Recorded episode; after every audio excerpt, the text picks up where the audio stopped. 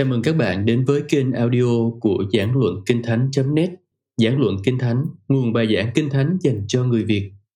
Loạt bài Các tà giáo và giáo phái Diễn giả David Paulson. Phần 3 Tín đồ mặc môn. Tối nay, tôi muốn nói đến giáo phái mang tên Giáo hội mặc môn hay các tín đồ mặc môn. Tôi đã nói trước rồi, tôi cố tình không báo trước là mình sẽ nói đến giáo phái nào vì những lý do hiển nhiên. Và nếu anh chị em có quan tâm đến giáo phái cụ thể nào, thì cứ đến nghe tiếp thôi. Sớm muộn gì nó cũng xuất hiện. Hoặc nếu có cái nào đặc biệt phiền hà mà anh chị em biết, hoặc thực sự lo ngại, thì hãy cho tôi biết. Tôi sẽ cố gắng xét đến nó sớm. Nhưng chúng ta không thể xét hết. Và chẳng hạn như tôi sẽ xét đến thuyết duy linh khá sớm vì tôi nhận ra là khá nhiều người đã tiếp xúc với cái này một cách gián tiếp và muốn biết về nó. Nhưng nếu có giáo phái nào mà anh chị em thật sự đang cần giúp đỡ, thì hãy cho tôi biết, tôi sẽ xét đến nó sớm. Vâng, bây giờ nói đến tín đồ mặc môn. Chắc chắn là anh chị em đã nghe đến người mặc môn rồi. Có thể anh chị em không biết tên đầy đủ của họ là Giáo hội các thánh hữu ngày sau của Chúa Giêsu Kitô. Đó là tên gọi đầy đủ. Nhưng hầu hết đều gọi họ là người mặc môn, và họ không phản đối cái tên đó. Một số người trong đây đã nghe họ qua đài phát thanh. Nếu có thiên hướng âm nhạc thì chắc chắn bạn đang nghe đến dàn hợp sướng đền tạm mặc môn. Tôi nghĩ là có 375 ca sĩ trong đó, và là một trong những dàn hợp sướng hay nhất thế giới. Anh chị em có thể mua các bản thu âm của họ ở hiệu sách Pilgrim mà tôi thấy ở trên đường. Họ có nhiều người nằm trong cuốn những nhân vật quan trọng của Mỹ hơn mọi tôn giáo khác tại Mỹ. Giữa vòng họ có nhiều người có tầm ảnh hưởng. Tôi tin là một số anh chị em đã đến sân bay Gatwick hoặc xa hơn, về phía nam nước Anh, đã thấy đền thờ Mộc Môn mới được xây dựng tại đó. Thấy chưa? Ở giữa cánh đồng và là một tòa nhà nguy nga. Anh chị em sẽ không vào trong đó vì không phải là người mặc Môn. Nhưng đó là một tòa nhà nguy nga với chóp nhọn khổng lồ nằm giữa cánh đồng. Người ta mới xây một đền thờ tại New Zealand và họ đã xây một cái khác tại Los Angeles. Hiện có 2,5 triệu tín đồ mặc Môn và họ đang gia tăng rất nhanh. Hai triệu người đã gia nhập trong 25 năm qua. Nói vậy để bạn hình dung ra. Họ có khoảng 15.000 giáo sĩ tích cực. Và đó là lý do tại sao sớm muộn gì anh chị em cũng sẽ gặp họ. Nhưng đó không phải là một con số trung bình. Và một số trong những lý do tại sao họ có nhiều người đến vậy. Tôi thường tự hỏi tại sao chúng ta lại không học theo điều này. Đó là một ý tưởng tuyệt vời. Gần như mọi nam thanh niên của họ đều dành chọn 2 năm làm giáo sĩ trước khi bắt đầu sự nghiệp. Sau khi học xong đại học, trước khi kiếm sống, họ dành 2 năm đi bất cứ nơi đâu trên thế giới để lan truyền đức tin mặc môn. Luôn được cha mẹ họ hỗ trợ. Nếu cha mẹ không đủ khả năng, thì hội thánh sẽ hỗ trợ. Nhưng với 15.000 giáo sĩ trẻ tích cực, chưa kết hôn, đi khắp nơi, anh chị em có thể đoán được là họ đi khắp đó đây. Nhân tiện cũng nói thêm là họ thường đi theo cặp. Đây là một trong những cái khó khi trò chuyện với họ, vì một trong những kỹ thuật của họ khá đơn giản. Nhưng nếu bạn bắt đầu là một người ngựa, thì anh ta sẽ chuyển thẩm quyền theo cách gọi của họ cho người kia. Người này sẽ chuyển cuộc nói chuyện sang chủ đề khác. Và kiểu đá bóng này không dễ xử lý. Tôi khuyên là anh chị em đừng bao giờ nói chuyện với hai người cùng một lúc. Hãy nói chuyện với một người và bảo người kia rằng để tôi nói chuyện với anh này. Nhưng họ đi từng cặp, 15.000 người trên khắp thế giới. Hầu hết bọn họ ở Hoa Kỳ, tại các bang Utah, Idaho, Arizona và Nam California và nó được mô tả là giáo phái đậm chất Hoa Kỳ nhất. Tôi tin là phần đa anh chị em đều biết rằng người thực sự gây dựng toàn bộ giáo phái này là người có tên Joseph Smith. Và nếu anh chị em là fan của ngài Arthur Conan Doyle như tôi, thì chắc chắn anh chị em đã đọc ít nhất một tiểu thuyết của ông về chuyến quốc bộ đầu tiên của người mặc môn qua Đại Bình Nguyên Trung Tây nước Mỹ tới thành phố Salt Lake. Chút nữa tôi sẽ nói thêm về điều đó. Hãy xét đến khởi đầu của nó. Một lần nữa, nó lại xuất phát từ Đại Tây Dương và chúng ta phải bắt đầu với một người có tên là Joseph Smith Con. Có vẻ như tại Hoa Kỳ, người ta rất thích con tên trùng với cha. nên ta có Joseph Smith con, sinh bởi Joseph Smith cha và Lucy. Cậu ta sinh vào năm 1805, đầu thế kỷ 19. Và cha mẹ cậu đã làm sáng tỏ nhiều điều về cậu bé khác thường này. Cha cậu được chúng ta coi là một thần bí gia. Ông ta có những khải tượng, những trạng thái xuất thần, những giấc mơ. Hơn hết, cha cậu là một người đào bới kho báu. Ông ta đam mê đào bới những kho báu bị trôn vùi. Và thực ra, ông đặt ra giả thuyết rằng kho báu của thuyền trưởng Kit được chôn gần nhà của họ. Anh chị em vẫn có thể thấy dấu tích của những cái hố mà Joseph Smith đã đào quanh nhà. Tôi nhắc đến điều này bởi vì đây là bầu không khí nơi Joe, tên gọi thường ngày của ông ta, lớn lên. Đi đào kho báu và cha ông đã dành cả đời mình đào bới những cái hố khắp vùng nông thôn để tìm những kho báu bị chôn vùi. Có giai đoạn cha ông cũng làm thợ đúc tiền giả và đúc ra những đồng đô la tiêu được cho tới khi ông gặp phải cảnh sát địa phương. Lucy, mẹ của ông ta, cũng thú vị từ góc độ này.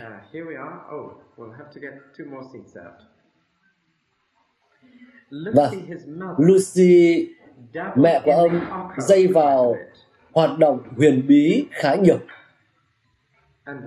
Một trong những điều khiến tôi ấn tượng về toàn bộ câu chuyện này là đây. Đó là khi anh dây vào huyền bí, thì không chỉ anh dễ bị ảnh hưởng, mà con anh, cháu anh cũng dễ bị ảnh hưởng nữa. Tôi để ý thấy như vậy hết lần này đến lần khác, rằng khi người ta dây vào huyền bí, các linh cùng những điều khác, thì sẽ ảnh hưởng xuống cả các thế hệ sau. Và đó là một điều rất nguy hiểm khó xử lý. Bà ta cũng là một nhà nhãn thông, một dạng ngoại cảm.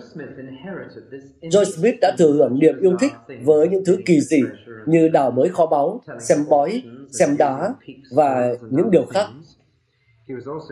Ông ta cũng là một tay khá thích phiêu lưu với phái nữ, giống như cha mình trước đây. Và thời còn trẻ, ông ta đã được miêu tả là một chàng thanh niên nổi tiếng điêu ngoa, nói quá và những thói quen xấu. Đó là một lời buộc tội khá gắt.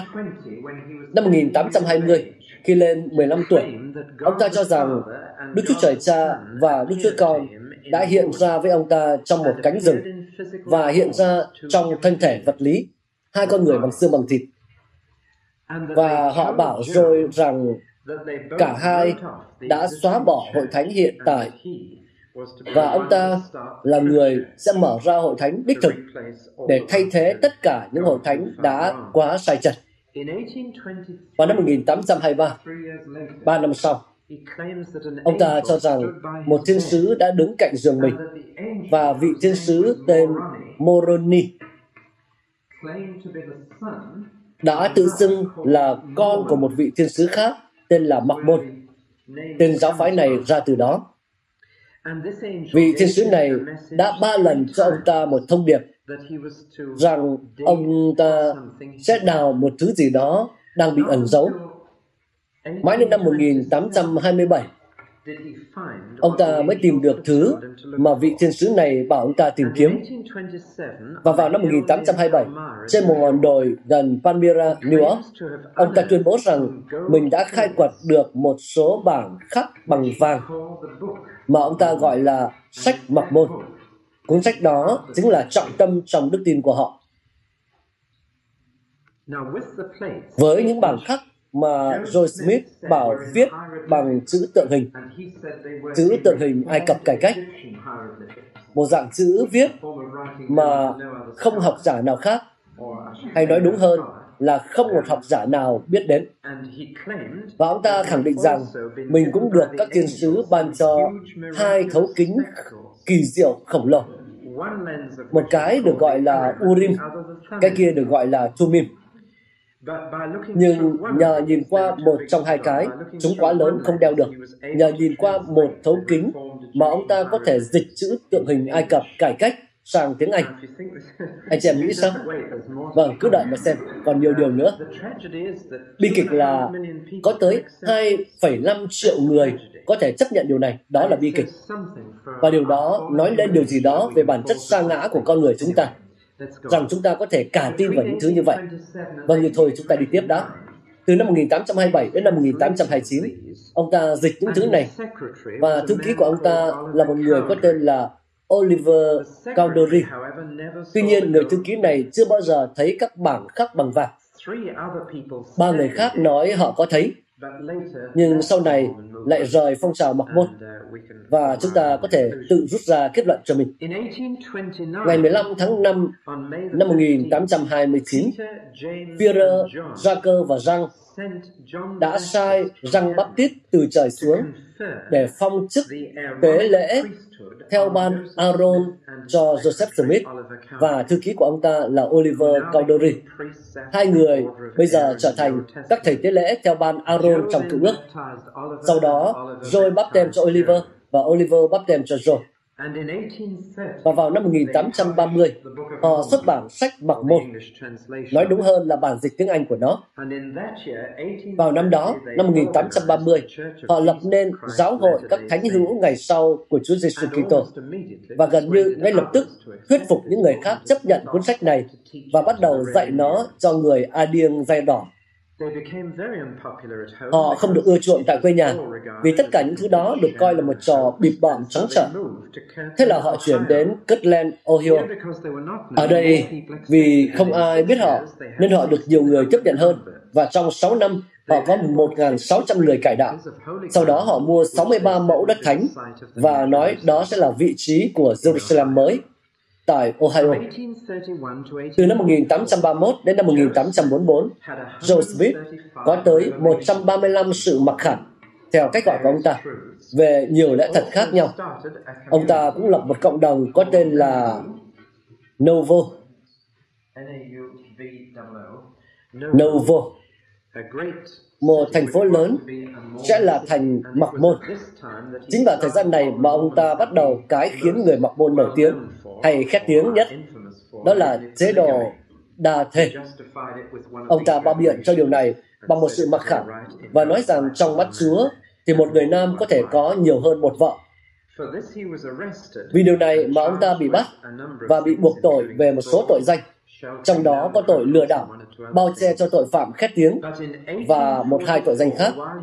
Nhưng vào năm 1844, khi ông ta đang ở trong tù, thì một đám gồm 200 người quá tức giận với những gì xảy đến với các cô gái trong đó, đến nỗi họ đã vượt ngục và giết Joe Smith, lúc này được 38 tuổi rưỡi. Vậy là con người mơ mộng này đã trở thành kẻ tử vì đạo trước sinh nhật tuổi 40. Hiện có một tượng đài cao 38 phút 6 inch của ông ta tại Ohio, tượng trưng cho độ tuổi. Ở đó bà ông bị giết hại. Sau khi Joe Smith bị ám sát, vị trí lãnh đạo được chuyển cho người khác. Thực ra thì những người theo ông ta chia ra. Một vài người trung thành chọn con của Joseph Smith và lập ra cái gọi là giáo hội các thánh hữu ngày sau cải tổ nhưng hội đó rất nhỏ, anh chị em sẽ không gặp họ ở Anh này. Nhưng nhóm chính do một người có tên là Brigham Young lãnh đạo. Và đây là nhân vật vĩ đại như tiểu thuyết trong lịch sử mặc môn. Nếu đọc các câu chuyện của Conan Doyle, thì anh chị em sẽ biết cái tên Young. Ông ta được 43 tuổi khi Joe tử vi đạo, hay đúng hơn là bị ám sát. Ông ta thông báo rằng phải bỏ Novo và phải rời chỗ đó đến một nơi khác. Từ đây mà có chuyến quốc bộ dã man của 20.000 người ngang qua nước Mỹ tới thành phố Salt Lake. Hàng trăm người bị chết vì bệnh bị nhiễm lạnh và chết đói. 20.000 người lên đường và chỉ vài ngàn người đến được nơi cách đó hơn 2.000 cây số. Khi họ đến đó, Brigham Young nói chính là chỗ này. Đó là một nơi khô cằn, hoang vu mà không ai khác có thể ở. Có hồ muối lớn, nước thì đắng và họ định cư tại đó. Không lâu sau đó thì nạn cào cào đến trên cây trồng của họ Thế là họ cầu nguyện dốc đổ để lũ cào cào bay đi và một đàn hải âu lớn đến ăn hết lũ cào cào. Và Brigham Young coi đó là dấu hiệu chỉ ra rằng bề trên đã tán thành tất cả những gì họ đã làm. Ông ta bây giờ là chủ tịch, là luật pháp là một con người can đảm và tàn nhẫn.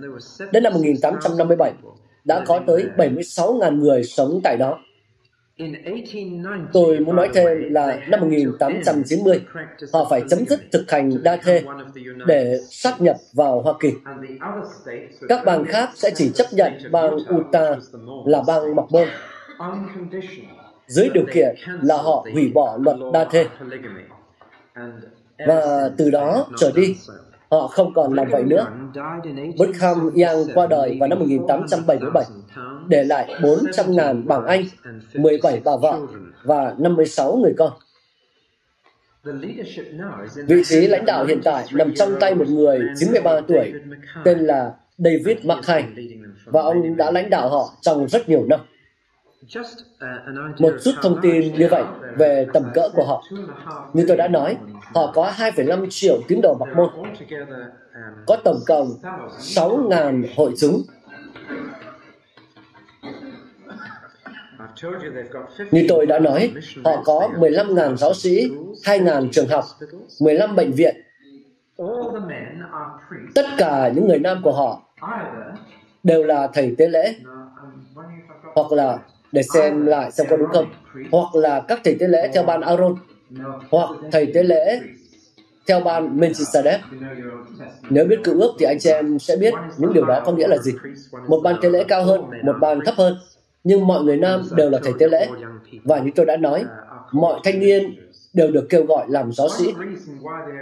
Một lý do khiến họ tăng trưởng là tỷ lệ sinh giữa vòng người mọc môn là khoảng 36 phần nghìn trong khi ở phần còn lại của Hoa Kỳ thì mức trung bình là dưới 25. Và đúng là họ có tỷ lệ sinh cao hơn mức trung bình. Khi xét đến tỷ lệ trung bình của cả người công giáo La Mã, thì đây là một tỷ lệ sinh khá cao. Rõ ràng một phần tăng trưởng của họ là nhờ tỷ lệ sinh rất cao này. Lý do còn lại, tất nhiên, là do lòng xuất sáng truyền giáo cực lớn của họ. Đó là một chút lịch sử. Bây giờ chúng ta phải xét đến thứ quan trọng nhất, đó là sách mặc môn. Tất nhiên, một vấn đề là chưa có ai thấy nó bao giờ. Vì Joseph Smith bảo rằng các thiên sứ bảo ông ta phải chôn lại nó. Rồi ông ta nói không biết mình chôn nó lại ở đâu và không thể tìm lại được. Thế là người ta chưa từng thấy những bảng khắc bằng vàng ghi những điều này. Một lần nữa, anh chị em có thể tự rút ra kết luận. Nhưng những người mặc môn mới ghé thăm tôi đã để lại cuốn sổ tay này bạn có thể vui vẻ hơn. Chắc chắn là đúng rồi. Nhưng à, ở mặt sau, anh chị em sẽ thấy một dạng bảng khắc bằng vàng có chứa chữ tượng hình. Ít nhất là bản sao. Hoặc không phải là bản sao, nhưng là hình ảnh về niềm tin của họ. Và tất nhiên khi đọc cái này, anh chị em sẽ sớm thấy rằng sách mặc môn là trọng tâm trong đức tin này. Chút nữa tôi sẽ giải thích tại sao không phải lúc nào họ cũng nói với bạn về tất cả những điều này trong lần gặp đầu tiên. Nhưng tôi sẽ nói về sách mọc môn trước. Chúng ta có thể nói ngay rằng đối với họ, sách mọc môn cũng là lời của Đức Chúa Trời, không kém gì Kinh Thánh. Và thực ra, có ba cuốn sách của Joseph Smith và đối với họ, họ cũng coi là kinh thánh. Cuốn thứ hai là Chân Châu Vô Giá, là lời chứng của Joseph Smith. Và cuốn thứ ba là Giáo lý và Giao ước. Ba cuốn sách này chứa những mặc khải được ban cho Joseph Smith và Brigham Young. Rồi, sách bọc môn này ra sao? Nó nói gì và mục đích của nó là gì? Vâng, nó nói đến những sự kiện nhất định đã xảy ra trong quá khứ theo lời kể của nó và những điều nhất định sẽ xảy ra trong tương lai. Đây là chỗ mà chúng ta thực sự đến với một số điều rất khác thường.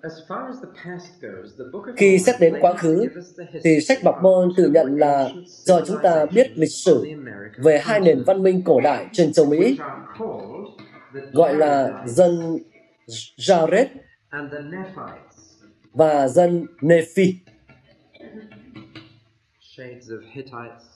nghe giống giống dân Hethit, Amon, Canaan, Pharisip. tất cả các dân khác từ Canaan. Dân Jared rời tháp Ba Bên 2.250 năm trước đấng Kitô hay đấng Christ. Nhưng tháp Ba Bên không phải ở nơi mà anh chị em nghĩ mà là ở Hoa Kỳ theo sách Mộc Môn. Nói cách khác là chúng tôi có cái đó trước. Dân Jared rời tháp Ba Bên tại Hoa Kỳ, băng Đại Tây Dương sang châu Âu, rồi lại quay về Trung Mỹ. Họ rời tháp Ba Bên tại Bắc Mỹ, sang châu Âu, trở lại Trung Mỹ, nơi họ trở nên sa đọa và bị hủy diệt hoàn toàn. Đó là kết cục của dân Jared. Tất cả đều có trong đó. Dân Nephi mới là dân thú vị. Họ được cho là những người Do Thái công chính rời Jerusalem khoảng năm 600 trước công nguyên. Dân Nephi. Tức là trước khi Jerusalem thất thủ, trước thời Esai, và họ băng qua Thái Bình Dương sang Peru. Một trong những tiên tri của họ tên Mặc Môn đã ghi chép lại điều đó. Những người Nephi này phân ra thành dân Nephi đích thực. Và nhóm thứ hai gọi là dân Laman. Dân Laman là người Anh Điêng da đỏ theo sách Mọc Môn. Họ bị rủa xả vì làm những việc ác, nên có da tối màu hơn. Bây giờ là một số điều còn khác thường hơn nữa. Sau khi phục sinh, Đấng Christ đã thăm viếng châu Mỹ và giảng tin lành cho người Nephi, lập nên phép bắt tem, lễ tiệc thánh, chức tế lễ và các yếu tố thần bí khác. Đáng tiếc là dân Laman. sau đó tuyệt diệt những người Nephi này ở ngọn đồi có chôn những bảng khác bằng vàng. Như vậy, các bảng khác khác nhau được chôn ở ngọn đồi nơi dân Nephi cầm cự chống lại dân Lama. Vậy là trong tất cả các dân trong sách Mặc Môn, những người duy nhất còn sót lại là dân Laman hay người Anh Điêng da đỏ đã tuyệt diệt những người Nephi giữ những bảng vàng và được đấng Christ phục sinh thăm viếng sau khi sống lại. Đây là lịch sử của Đức Chúa Trời đối cùng những người phương Tây. Và tôi nghĩ anh chị em có thể thấy vấn đề là thế này. Đây là các châu lục Bắc Mỹ, Nam Mỹ, châu Âu, châu Á và châu Phi. Kinh Thánh tất nhiên là chỉ quan tâm đến vùng nhỏ này của thế giới, nơi giao thoa của ba châu lục này. Và rõ ràng là Đúng hơn thì tôi thấy là Joseph Smith cùng những người khác có cảm giác sâu xa là có hơi bất công khi để châu Mỹ đứng ngoài tất cả những điều này. Và dường như ở đây có một cảm giác sâu xa là nếu Đức Chúa Trời yêu thương thế gian đến vậy, thì ít nhất Ngài cũng từng làm điều gì đó ở châu Mỹ. Có vẻ như tôi thấy là từ khao khát đó mà có tất cả những chuyện rằng tháp ba bên ở đây, người Nephi đi đi lại lại và mọi chuyện khác. Rồi người Do Thái từ Jerusalem đến đây. Nó đặt châu Mỹ trên bản đồ sớm hơn nhiều so với Christopher Columbus. Họ nhắc đến sách Mặc Môn như cuộn sách bị niêm phong trong Esai 29 và những người này là những chiên khác không thuộc về chuồng này mà Chúa Giêsu nhắc đến trong răng chương 10. Sách Mộc Môn nói gì về tương lai? Một lần nữa, châu Mỹ sẽ không bị bỏ rơi. Người Anh điên da đỏ sẽ được cải đạo hết. Nói đúng hơn là người Anh điên của Bắc Mỹ, Trung và Nam Mỹ. Người Do Thái sẽ được khôi phục lại vùng đất của họ và Jerusalem mới sẽ được xây dựng tại quận Jackson, Missouri. Mười chi phái bị thất lạc từ các đầu cùng đất sẽ đến Jerusalem mới tại Missouri. Không thấy nói là bây giờ họ đang ở đâu hay họ đang làm gì. Đây là kiểu lịch sử khác lạ có trong sách Mặc Môn hay ít nhất là trong bản dịch của Joseph Smith. Tôi nhấn mạnh lại là chưa một ai thấy thứ này ngoài Joseph Smith. Ông ta đã dịch những chữ tượng hình Ai Cập cải cách sang kiểu lịch sử đó. Vâng, còn cuốn thứ hai, Trần Châu Vô Giá, chúng ta không cần nói về nó nhiều lắm. Trong sách này, ông ta tuyên bố rằng giáo sư Anton ở New York đã chứng thực cho bản dịch của mình và nói rằng các chữ tượng hình nguyên gốc là chữ Ai Cập cải cách và có pha trộn với các ký tự Assyri và Ả Rập. Giáo sư Anton công khai nói rằng ông chưa bao giờ nói như vậy. Và thực ra, ông nói rằng khi đọc những gì Joseph Smith viết, ông thấy tất cả toàn là giả mạo. Ông dùng cụm đó, một cụm từ khá đáng nói. Nhưng ông bảo đó là một bản dịch toàn là giả mạo và một nhà ngôn ngữ học như ông không thể ủng hộ nổi. Cuốn còn lại gọi là giáo lý và giáo ước. Vậy ba cuốn sách này có đúng không? Tất nhiên đây là một câu hỏi căn bản. Chúng có đúng không? Có những cách nhất định để tìm ra lời giải. Khảo cổ học là một cách. Đào bới quá khứ. Và thực tế đơn giản là nền văn hóa và văn minh đồ sộ được sách mặc môn mô tả ở châu Mỹ trước đấng Christ rất lâu, lại không để lại một dấu vết gì ở bất cứ đâu. Người ta đã phát hiện ra đủ các thành phố khác nhưng không có dấu vết nào của cái này. Không có dấu vết của chữ viết Ai Cập hay Hebrew tại châu Mỹ. Không có dấu vết của sắt, thép, đồng thau, vàng bạc, tiền xu, gươm, áo giáp và xe ngựa mà sách mặc môn bảo có. Không có dấu vết của gia súc, chiên, lợn, ngựa và lừa trước thời Columbus. Và tất nhiên, nếu có những loài vật đó từ trước thì khảo cổ học đã tìm ra chúng. Nhân loại học là ngành khoa học khác để kiểm chứng điều này. Và nhân loại học cho chúng ta biết rằng người Anh tiên da đỏ ra từ chủng Mongoloid ở châu Á và không có liên quan gì đến các chủng tộc địa trung hải. Cho nên đây lại là một phép loại trừ nữa. Bút tích học nghiên cứu chữ viết là một ngành khoa học khác. Có thể nói cho chúng ta biết điều gì đó. trên thực tế thì không có chữ ai cập cải cách nào cả.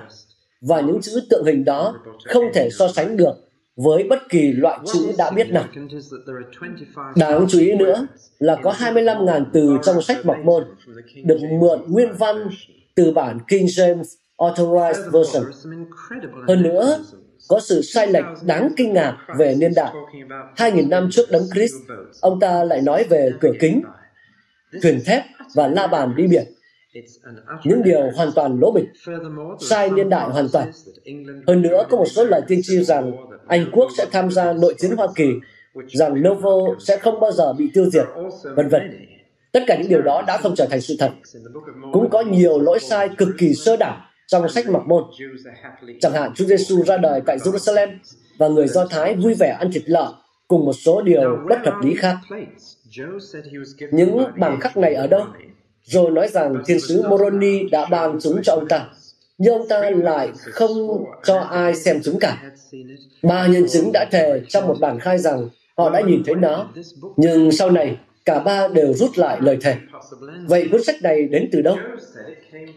Có ba khả năng. Rồi nói rằng nó đến từ Đức Chúa Trời hay từ các thiên sứ, từ Đức Chúa Trời qua các thiên sứ.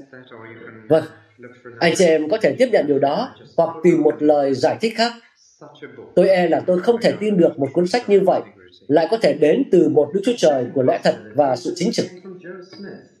Khả năng thứ hai là nó đến từ Joe Smith, từ trí tưởng tượng phong phú của một cậu bé có xuất thân như ông.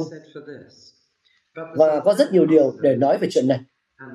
Nhưng có khả năng thứ ba, ấy là nó đến từ các tà linh. Và tôi nghĩ là cũng có nhiều điều để nói về chuyện này. Hãy nhớ là mẹ ông ta đã dây vào huyền bí. Hãy nhớ rằng điều đó có trong xuất thân của ông ta. Và nhớ rằng những linh dối trá có thể làm xáo trộn tâm trí con người đến mức người ta có thể tin vào bất cứ điều gì. Xét trên một khía cạnh thì toàn bộ những điều này quá lỗ bịch, đến nỗi tôi không tin được là một người có thể làm điều này. Người ta cảm thấy rằng đó chỉ là nguyên tắc mà Hitler đã sử dụng, rằng nếu anh kể một điều gì đó không tưởng với một lời nói dối đủ khó tin, thì mọi người sẽ tin. Rằng nó phải thật khó tin thì người ta mới tin. Tôi nghĩ là tôi chọn quan điểm cuối vì tôi nghĩ nó đã gây tổn hại đến vậy. Từ đó dẫn đến một ý rất quan trọng. Tín đồ mặc môn tin vào điều gì? Hãy xét đến niềm tin của họ. Chính tại ý này mà chúng ta gặp khó khăn. Lần đầu bạn gặp một người mặc môn, anh ta sẽ không cho bạn xem sách mặc môn, mà sẽ dẫn bạn đến với Kinh Thánh. Hơn nữa, anh ta sẽ nói rằng mình tin vào những niềm tin cơ đốc chính thống. Hơi giống với hội viên tam điểm trong điều này. Mãi đến khi bạn cam kết và bước vào đó, thì người ta mới công khai nói những điều khác cho bạn biết. Một trong những lý do tại sao bạn không được phép vào đền thờ nếu chưa cam kết là vì những gì diễn ra trong đền thờ sẽ đặt ra câu hỏi nếu bạn biết trước về chúng. Và đây là một trong những vấn đề. Chẳng hạn, tín điều đầu tiên trong bản tín điều của họ ghi là chúng tôi tin vào Đức Chúa Trời là cha đời đời và vào con Ngài là Chúa Giêsu Christ và vào Đức Thánh Linh. Câu đó có vấn đề gì không? Không. Cho đến khi bạn hỏi, Đức Chúa Trời của anh là như thế nào? Chúa Giêsu Christ của anh là như thế nào? Đức Thánh Linh của anh là như thế nào? Bạn thấy đấy, một trong những điều khó nhất vào thời nay là thế này. Ma quỷ đang dùng những từ ngữ cơ đốc, nhưng mà với một ý nghĩa khác. Tôi phát hiện ra điều này trong nhiều cuộc thảo luận, thậm chí với cả các mục sư. Bạn không thể chỉ nói những từ thích hợp và mặc định rằng tất cả đều đồng tình về cái đó. Bạn phải hỏi anh nói từ đó có nghĩa là gì? Nên chúng ta hỏi người mặc môn, Đức Chúa Trời của anh có nghĩa là như thế nào? Điều khác thường nằm ở chỗ này và người ta sẽ không nói cho bạn biết những điều này từ đầu. Đức Chúa Trời đối với họ từng là con người. Đó là điều đầu tiên. Và tên của Ngài là Adam. Ngài sống trong vườn Eden với người vợ từ trời. Và Adam đã trở thành Đức Chúa Trời. Hơn nữa, Ngài không phải là vị Chúa duy nhất. Có một vị Chúa khác gọi là Jehovah và một vị Chúa khác gọi là Elohim. Chúng ta biết rõ rằng cả hai đều là danh của Đức Chúa Trời và cha của Chúa chúng ta là Chúa Jesus Christ trong Kinh Thánh. Nhưng người mặc môn nói rằng đó là hai tên gọi của hai người khác nhau. Và thực chất, tuy họ nói ngay từ đầu rằng chúng tôi tin vào Đức Chúa Trời, nhưng khi bạn bắt đầu thúc ép họ, thì họ sẽ cho bạn biết rằng họ tin vào các vị Chúa, không phải chỉ một Đức Chúa Trời. Điều này quá khác với chúng ta, khác đến nỗi nó trở thành một tôn giáo khác. Để tôi trích dẫn một câu nói nổi tiếng của Joseph Smith. Đức Chúa Trời từng là con người. Con người có thể trở thành Đức Chúa Trời. Nói cách khác, Adam là một con người đã trở thành Đức Chúa Trời. Bạn cũng có thể như vậy. Và tất cả chúng ta đều đang trên đường trở thành những Đức Chúa Trời. Đây là điều mà anh chị em chưa từng nghe đến và cực kỳ khó nuốt. Hơn nữa, với họ, Đức Chúa Trời có một thân thể.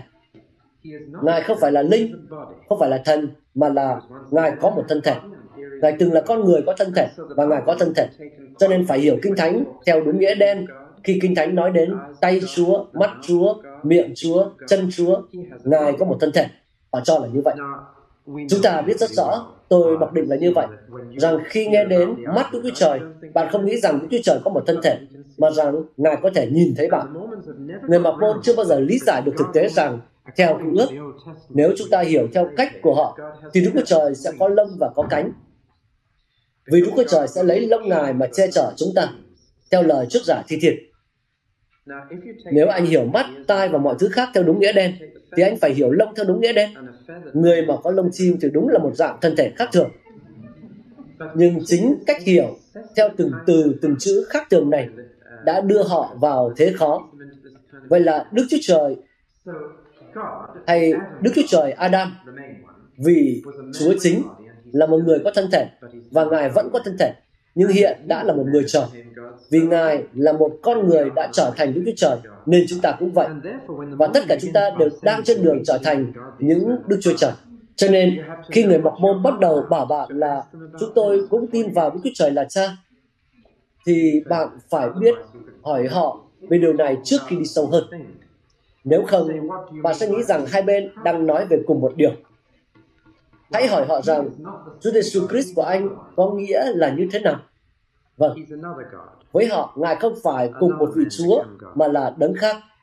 Ngài là một Đức Chúa Trời khác, một người khác đã trở thành Đức Chúa Trời. Ngài được sinh ra từ sự giao hợp thể xác giữa Đức Chúa Trời Adam và Mary. Ngài không sinh ra bởi Đức Thánh Linh. Ngài được sinh bởi Đức Chúa Trời Adam là cha và Mary là mẹ. Cả hai đều có thân thể vật lý. Như vậy, Chúa Giêsu là kết quả của sự giao cấu giữa Đức Chúa Trời Adam và Mary.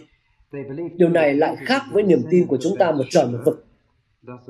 Họ cũng tin rằng Chúa Giêsu là hậu duệ của Bethsheba, từ đó tán thành chuyện David lấy nhiều vợ, và rằng Đấng Christ trước đó là anh em với ma quỷ, rằng Chúa Giêsu khi còn sống đã kết hôn với Matthew, Mary và Mary Magdalene. Từ đó, thấy được hậu thế của mình trước khi bị đóng đinh. Khi hỏi rằng, anh nói tôi tin vào Đức Thánh Linh có nghĩa là gì? Thì chúng ta sẽ biết họ không ý nói một thân vị. Đức Chúa Trời Adam là cha có thân thể, Chúa Giêsu có thân thể, nhưng Đức Thánh Linh thì không. Nên cái đó giống như chất lỏng. Và từ cái đó ở đây rất đáng chú ý. Tuần này có một lá thư rất lạ trên thời báo Baptist, toàn nói về Thánh Linh. Không biết có anh chị em nào đọc chưa? Nhưng mà trong thư, người viết luôn dùng từ cái đó từ đầu đến cuối. Rất thú vị. Họ tin điều gì về con người? Vâng.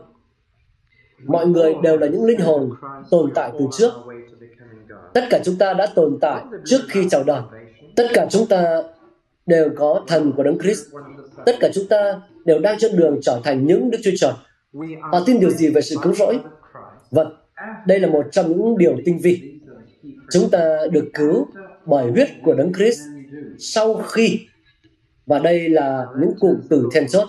Sau tất cả những gì chúng ta có thể làm, điều này làm đảo lộn mọi thứ. Cho nên, không tín đồ mặc môn nào chắc chắn về sự cứu rỗi. Không tín đồ mặc môn nào bảo rằng, tôi có sự sống đời đời. Vì anh ta chưa bao giờ chắc chắn về điều này. Anh chị em thấy vấn đề chưa? Làm sao biết được là mình có sự sống đời đời? Làm sao biết được là mình sẽ lên thiên đàng? Làm sao biết được là mình đã được tha thứ? Bạn không thể biết nếu nó ở sau tất cả những gì chúng ta có thể làm.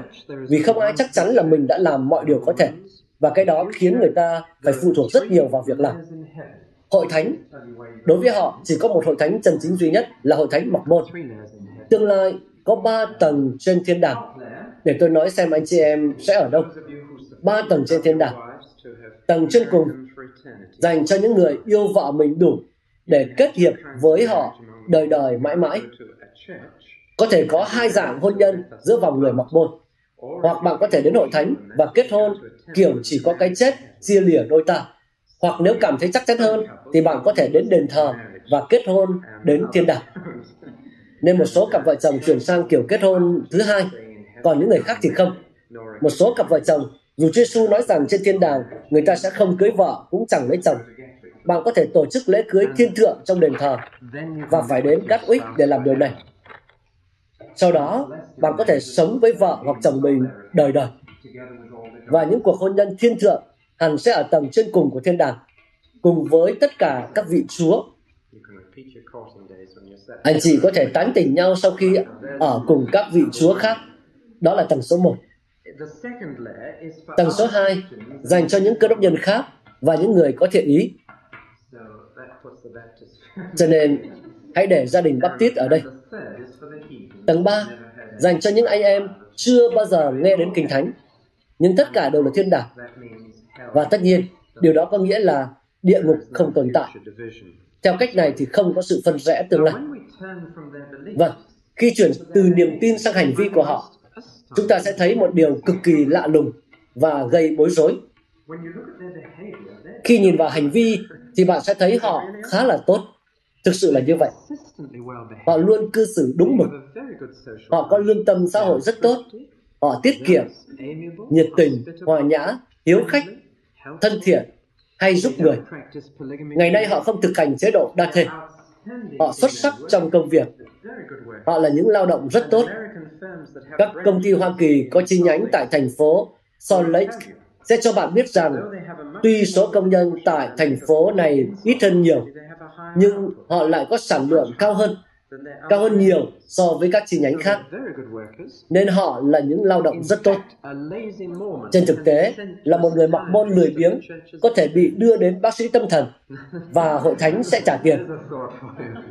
Cái đó đáng để chúng ta suy nghĩ. Một điều khoản thú vị. Hoạt động giải trí của họ được tổ chức khá hay. Họ tin rằng hội thánh cần tổ chức toàn bộ các hoạt động giải trí nên họ dành 4 đến 5 buổi tối mỗi tuần ở hội thánh. Và hội thánh tổ chức mọi thứ, thể thao, thú vui, kịch nghệ, âm nhạc, nội trợ cho các cặp vợ chồng trẻ, khiêu vũ, hòa nhạc, mọi thứ. Và mọi thứ đều bắt đầu và kết thúc với một bài thánh ca và lời cầu nguyện.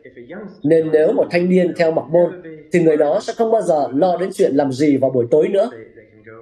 Họ có thể đến hết tối này đến tối khác và đó là một chương trình rất tốt, rất lành mạnh. Về dâng hiến, thì tất cả đều dâng phần 10. Đó là luật. Anh phải dâng phần 10 thì mới là người mặc môn. Về kiêng ăn, thì cứ chủ nhật là họ kiêng ăn hai bữa và họ đưa số tiền đó cho người nghèo. Cứ đến chủ nhật là họ không ăn hai bữa. Một điều mà chúng ta hoàn toàn có thể học theo. Họ kiêng rượu, thuốc lá, trà, cà phê và Coca-Cola. Tất nhiên là tất cả những thứ uống đó đều có chút thuốc kích thích.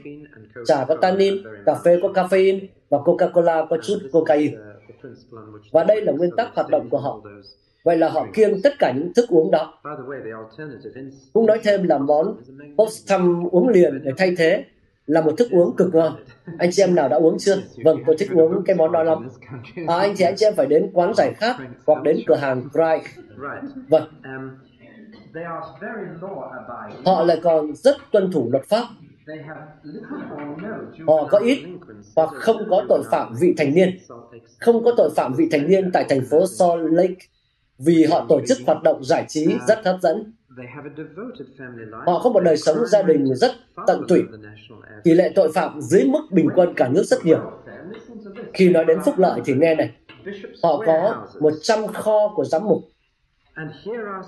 Tại đây, họ chứa thực phẩm, quần áo, thuốc men và tiền bạc. Họ chi khoảng 3,5 triệu bảng Anh một năm và 100.000 người được giúp đỡ. Nếu một người mặc môn không có việc làm, thì họ sẽ nhận được toàn bộ nhu yếu phẩm, quần áo cho con cái, mọi thứ từ một nhà kho trong suốt thời gian người đó không có việc làm. Họ tham gia vào chính trị, tham gia vào kinh doanh, báo chí, ngân hàng, bảo hiểm. Về giáo dục, trường đại học lớn nhất do Hội Thánh kiểm soát tại Hoa Kỳ là trường đại học Brigham Young, một trường mặc môn. Nên đây là một điều khác thường. Khác thường nhất về hành vi của họ. Vì bây giờ họ đã bỏ chế độ đa thê, nên hành vi của họ gần như là đáng để ước ao nó đặc biệt tốt và chịu ảnh hưởng rất nhiều của chủ nghĩa thanh giáo Hoa Kỳ thời đầu trong quan điểm về công việc và những khía cạnh khác. Nhưng xét về hành vi thì họ thật sự là những con người khá xuất sắc với đạo đức trên mức trung bình rất nhiều. Vậy là có sự kết hợp hài hước giữa niềm tin vô cùng dị thường và hành vi cực kỳ tốt. Chút nữa tôi sẽ trở lại với điều đó. Nhưng tuần này tôi đang đọc câu chuyện về một phong trào duy linh mới đang tăng trưởng nhanh chóng tại Mỹ Latin. Anh chị em biết đấy, họ có niềm tin và lễ nghi tà thuật và duy linh cực kỳ kinh khủng.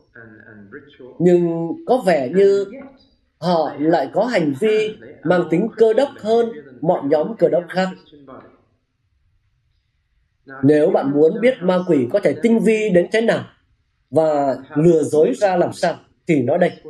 Vì chúng ta sống trong một thời đại mà ôi ai cũng đánh giá con người qua điều này. Đây là cách ma quỷ sẽ chộp được chúng ta trong thế hệ này. Vì hắn sẽ nói rằng hành vi là điều quan trọng. Ai đến với người nghèo và đi khắp nơi làm việc thiện thì đó là một cơ đốc nhân thực thụ nói thật là nếu đánh giá cơ đốc giáo thực thụ như vậy thì bạn sẽ trở thành một người duy linh nếu bạn sống tại mỹ latin vì họ đã cư xử như vậy. Bạn thấy đấy, câu hỏi thật sự là thế này. Lẽ thật là gì? Lẽ thật là gì? Tức là anh không thể đánh giá lẽ thật qua hành vi của một người. Ma quỷ có thể giả mạo cơ đốc giáo trong hành vi như vậy. Vâng, câu trả lời là bạn chỉ có thể đánh giá lẽ thật bằng những gì Đức Chúa Trời đã phán, tức là bằng Kinh Thánh. Tôi đã cố gắng cho anh chị em một bức tranh phát họa về người mặc môn để tôi nói một vài điều mà tôi nghĩ mình đã rút ra khi nghiên cứu về họ. Điều đầu tiên tôi rút ra, như tôi đã nói từ trước là thế này. Đừng dây vào những hoạt động huyền bí. Khi làm như vậy, thì bạn không chỉ làm tổn hại đến bản thân, mà có thể dẫn hàng trăm, hàng ngàn, hàng triệu người đi chệch khỏi lẽ thật. Một điều mà ma quỷ muốn làm là đưa bạn ra khỏi lẽ thật. Và hắn sẽ dùng mọi biện pháp có thể. Và tôi nghĩ kết hợp giữa niềm tin dị thường cùng với hành vi xuất sắc là một trong những thứ tinh vi nhất hắn từng thử. Vì nếu họ hành xử dị thường giống với niềm tin thì sẽ bị bại lộ. Bạn sẽ không buồn quan tâm đến họ. Hai là trong lẽ thật có điều gì mà ma quỷ ghét? Vâng, khi nghiên cứu tất cả những giáo phái này, tôi đã rút ra một hai kết luận. Hầu hết những giáo phái tà giáo này đều chối bỏ địa ngục. Hầu hết là như vậy. Và tôi để ý thấy điều đó hết lần này đến lần khác. Đây là một đặc điểm thường thấy. Ma quỷ ghét lẽ thật ấy vì đó là một điều có thể khiến người ta quay về với Đấng Christ. Nên bạn sẽ thấy nhiều giáo phái tà giáo chối bỏ điều này. Sau đó là sự quả quyết rằng sớm muộn gì thì mọi người đều sẽ được cứu. Ma quỷ ghét giáo lý về địa ngục đó. Và ngay từ đầu trong vườn Eden, hắn đã nói, các ngươi chắc chắn không chết đâu. Hắn vẫn đang cố gắng nói như vậy. Và tôi thấy hắn đã cố gắng lái tất cả những người mặc môn ra khỏi cái đó. Điều tiếp theo tôi để ý là thế này. Ma quỷ ghép niềm tin rằng chúng ta được cứu chỉ bằng đức tin. Hắn ghét điều này vì nó có thể cho người ta sự tin quyết vào sự sống đời đời ngay trong hiện tại. Và hắn luôn cố thêm việc lành vào điều này. Luôn cố làm như vậy. Khi cô đọc rất nhiều giáo phái, tà giáo mà chúng ta sẽ thấy điều đó trong nhân chứng Jehovah và những tà giáo khác nữa. Họ luôn thêm chút việc làm vào. Cho nên nó khiến bạn kém chắc chắn về đức tin của mình, về địa vị của mình trước Chúa. Vì dù anh có tin đi chăng nữa, thì anh có chắc là anh có đủ việc làm không? Nó giải thích rõ hơn lòng xuất sắng mà chúng ta thấy trong các tà giáo, các giáo phái. Vì nếu không chắc chắn, thì tự nhiên anh sẽ cố làm nhiều hơn nữa. Tôi nghĩ anh chị em sẽ thấy ma quỷ rất thích thêm việc làm vào đức tin. Tôi không nói rằng việc lành là không quan trọng nhé. Tôi đang muốn nói rằng sự cứu rỗi chỉ phụ thuộc vào đức tin mà thôi. Nếu đó là sự cứu rỗi thật, thì nó sẽ tự bày tỏ trong các việc lành. Nhưng nó không phụ thuộc vào các việc lành. Nó phụ thuộc vào đấng Christ và công lao của Ngài, chứ không phải của chúng ta. Nên tôi nhận thấy trong tà giáo mặc môn và một hai tà giáo khác một cách rất tinh vi để lái chúng ta ra khỏi những lẽ thật căn bản nhất định và làm điều này một cách rất thuyết phục. Cuối cùng, tôi phải nói đến việc bạn sẽ làm gì khi những người mặc môn đến với bạn. Vâng, điều đầu tiên là hãy nói chuyện với một người trong số họ và chỉ một người thôi. Điều thứ hai là lấy sẵn kinh thánh ra mà dùng và nói anh tin vào kinh thánh, tôi cũng thế. Hãy cùng nhau nhìn vào kinh thánh. Đừng xét đến cái gì khác và đưa họ đi xuyên suốt kinh thánh. Nếu họ trích dẫn kinh thánh, thì hãy hỏi là anh trích dẫn câu đó từ đâu? Mở trang đó ra, đọc cả phân đoạn chứa trích dẫn đó và trao đổi với họ. Hãy biết rằng bạn đang đối cùng một người không chỉ cắt bớt mà còn thêm thắt vào kinh thánh và đó là một điều rất khó đối phó. Vì xét trên một phương diện thì họ coi bạn là thấp kém hơn và chỉ có một nửa lời của Đức Chúa Trời. Như vậy là rất khó nhằn. Và bạn đang đối cùng một người không chắc chắn về sự cứu rỗi của mình. Hãy nói lời chứng đơn giản về bản thân và nói tôi chắc chắn về Chúa Giêsu, tôi không chắc chắn về chính mình, nhưng tôi chắc chắn về Ngài. Và tôi chắc chắn rằng Ngài có thể giữ những gì tôi đã cam kết với Ngài vào ngày đó. Một lời chứng đơn giản, không đặt sự tin cậy vào bản thân, mà đặt hết vào đấng Christ và nói, tôi chắc chắn về sự sống đời đời ngay trong hiện tại. Tôi đã bắt đầu sống sự sống đó ngay trong hiện tại tôi sẽ tiếp diễn đến khi lên thiên đàng. Nhưng tôi đã có nó ngay trong hiện tại, trong Ngài. Một lời chứng đơn giản, yêu thương, dựa trên Kinh Thánh và dựa trên Đấng Christ có thể đi rất xa. Tôi đã phát hiện ra điều này với người mặc môn, với chứng nhân Jehovah và với mọi tà giáo khác. Tất cả những người theo họ tại Anh Quốc đều là những người thật sự muốn trở thành cơ đốc nhân, nhưng chưa từng ở trong một hội thánh có sự nghiên cứu kinh thánh vững chắc. Một điều quyết định, nên họ sẽ đến và hết lần này đến lần khác, có người đã nói với tôi rằng các tín đồ nhân chứng Jehovah này là những người đầu tiên khiến tôi mở kinh thánh của mình ra. Đó là điều thuyết phục rằng họ hẳn phải là cơ đốc nhân. Tôi phát hiện ra rằng trong một hội thánh mà dân sự học kinh thánh và nhận được sự dạy dỗ kinh thánh thực thụ, thì những tà giáo, giáo phái này không thể nào tiến tới được. Ngay cả khi bạn không có kiến thức để đáp lại họ, bạn vẫn có cảm giác bản năng trong tâm linh rằng có điều gì đó sai sai ở đây, có cái điều gì đó khác thường. Vâng, đạo đức và sống tốt chưa bao giờ cứu được lấy một người. Dù người mặc môn có sống tốt đến đâu, sớm muộn gì chúng ta cũng phải bảo họ rằng lối sống tốt không thể đưa anh đến lẽ thật. Chỉ đấng Christ và huyết của Ngài mới có thể cứu một con người. Đó là trọng tâm của tin lành của chúng ta. Các bạn vừa nghe xong bài giảng được phát trên kênh audio của giảng luận Kinh Thánh. Kênh nhằm cung cấp cho các tín hữu và tôi tớ Chúa người Việt những bài giảng chọn lọc của các diễn giả kinh điển trong những thời đại khác nhau. Để biết thêm thông tin về chúng tôi, xin vui lòng truy cập trang web giảng luận kinh thánh.net. Xin chào và hẹn gặp lại các bạn trong những bài giảng tiếp theo.